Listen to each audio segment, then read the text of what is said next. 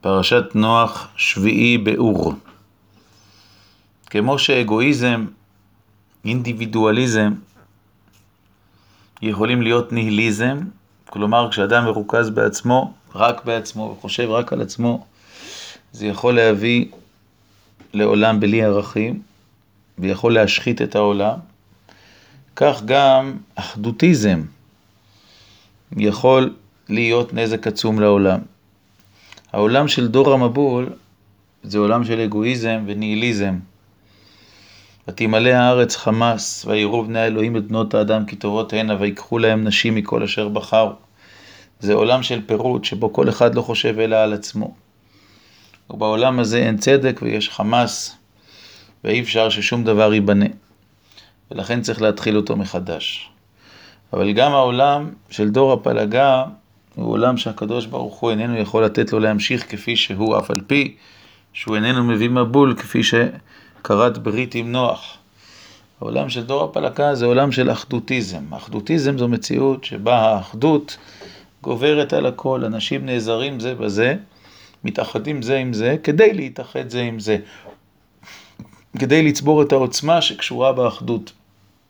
זה קרה לא פעם בתולדות העולם, בעת החדשה, גם במבנים פשיסטיים וגם במבנים הקומוניסטיים.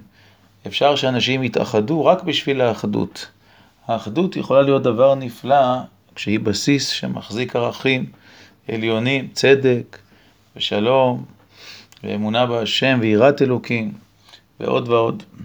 אבל כאשר האחדות איננה מצדיקה אלא את עצמה, כלומר שהיא מצליחה להיות עוצמה של האחדות גופה, היא יכולה להיות כוח הרסני. אנשים מתאגדים רק כדי שהאיגוד שלהם יהיה חזק. זה גם הרס של מוסדות והרס של מדינות. ויהי כל הארץ שפה אחת ודברים אחדים. מה הם עושים? בונים עיר ומגדל וראשו בשמיים.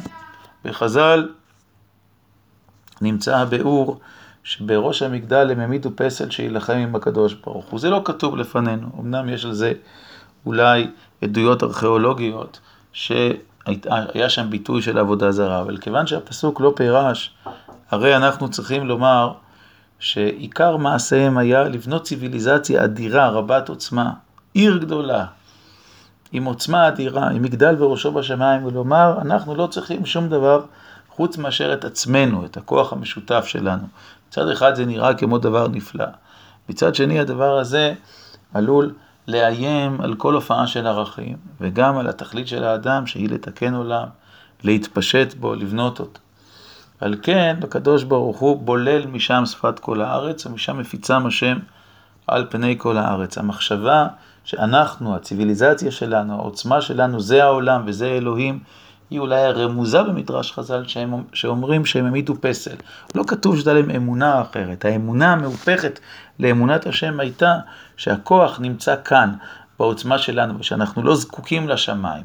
אנחנו נבנה מגדל וראשו בשמיים, ואז אנחנו פשוט יכולים לעלות לשמיים ולרדת ברצוננו. יש כאן קרבה רבה לתודעה המודרנית שמנסה לצבור עוצמה אנושית גדולה מצד אחד. כמובן שדור המבול משקף את הצד השני של אותו דבר, ולמרות שהן תנועות הפוכות, שתי התנועות האלה יש להן שורש אחד מקולקל, לכן השם לא סובל את זה, ומכאן הוא מפיץ אותם על פני כל הארץ.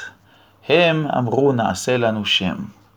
השם שלהם הוא הציוויליזציה עצמה, הוא העוצמה התרבותית, טכנולוגית שהייתה להם. כנגד נעשה לנו שם, נמצא בפרשה הבאה את האחד האחד שהוא בחיר האדם, שתכלית קיומו ותכלית העמדת, העמדת האומה שעל שמו היא לעשות צדקה ומשפט אברהם. והוא לא אומר נעשה לנו שם, אלא ויקרא בשם השם.